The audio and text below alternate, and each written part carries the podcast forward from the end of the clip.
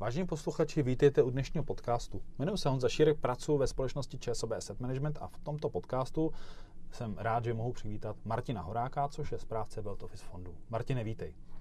Ahoj. Eh, předem pojďme se nejprve věnovat otázce tvé náplně práce jako portfolio manažera. Co si pod tím může klient představit?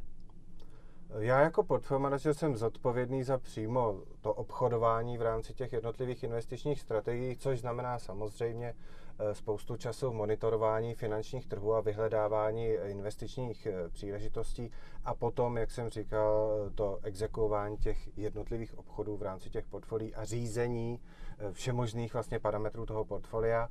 Z těch parametrů hlavních portfolia bych uvedl samozřejmě alokaci do různých tříd aktiv, to znamená kolik akcí, kolik dluhopisů, případně kolik dalších eh, typů investic alternativních a potom detailněji v rámci třeba té akciové části, kolik regionů, kolik Ameriky, kolik Evropy, kolik Ázie, eh, kolik kterého sektoru, jaké jednotlivé firmy na základě eh, té fundamentální analýzy a něco podobného v té dluhopisové části, tam zase kolik krátkodobých dluhopisů, kolik dlouhodobých, jakou kreditní kvalitu, jaké emitenty, takže to je podobné v té dluhopisové části.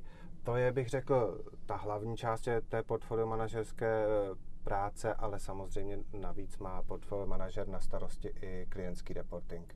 Pro koho je tato strategie určená? Tato strategie je určená pro klienty ČSOB Wealth Office a minimální výše investice je 10 milionů korun.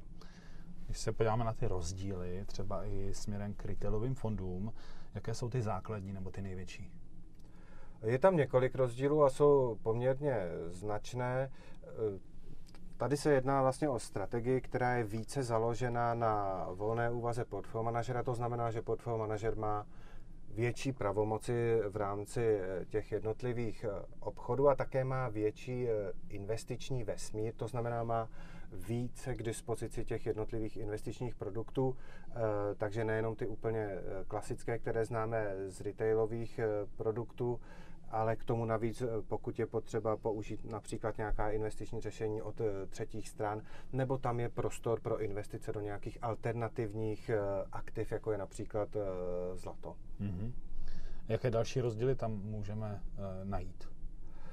Samozřejmě oproti retailovým fondům je tam z pohledu klienta jsou tam některé, některé výhody, jako je výrazně menší nákladovost a naopak rozšířený reporting a existence benchmarku.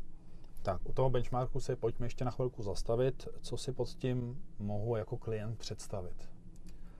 Benchmark eh, bych řekl, že reprezentuje pro toho klienta eh, nějaký investiční cíl. V tomto případě u, u eh, ČSOB Wealth Office řešení je to inflace plus nějaká marže a to znamená, to je nějaký dlouhodobý cíl toho klienta a když potom porovnává tu výkonnost eh, toho portfolia oproti tomu benchmarku, tak je pro něj velmi transparentní, vidí, jakým způsobem se to daří nebo nedaří eh, ten benchmark překonávat a o toho se taky, a to bereme jako vlastně známku jakési férovosti, o toho se také odvíjí ta odměna, kterou, kterou si potom za tu zprávu účtujeme.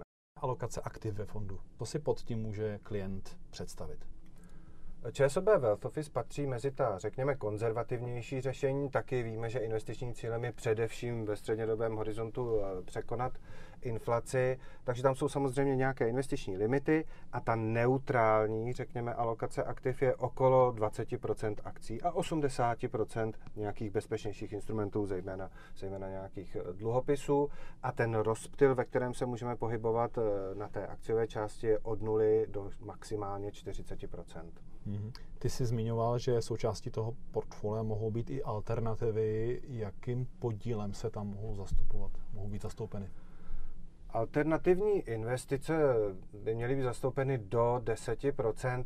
Eh, samozřejmě tam se může jednat i o různé, řekněme, komodity a, a investice do méně likvidních aktiv, jako jsou, řekněme, nějaké realitní investice a podobně, nebo infrastrukturní investice. Pojďme si na závěr zrekapitulovat, proč bys doporučil investovat do tohoto řešení. Já bych řekl, že toto řešení může tvořit základ celého investičního portfolia. Za prvé tu máme tu aktivní zprávu portfolio manažerem, to znamená, že ve chvíli, kdy klient se rozhodne investovat prostřednictvím této strategie, tak eh, to starání se o tu implementaci té strategie už potom má na starosti ten portfolio manažer a průběžně dělá v tom portfoliu úpravy, které odpovídají té aktuální situaci.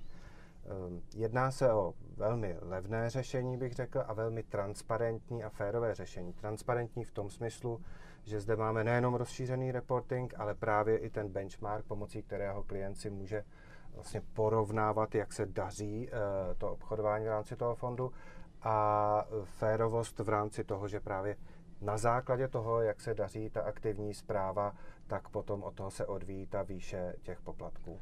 Martine, já ti velice děkuji za informace, přeju ti, ať se daří, ať máš spoustu spokojených klientů. Hezký den ti přeji. A já děkuji za pozvání a všem přeji úspěšné investování.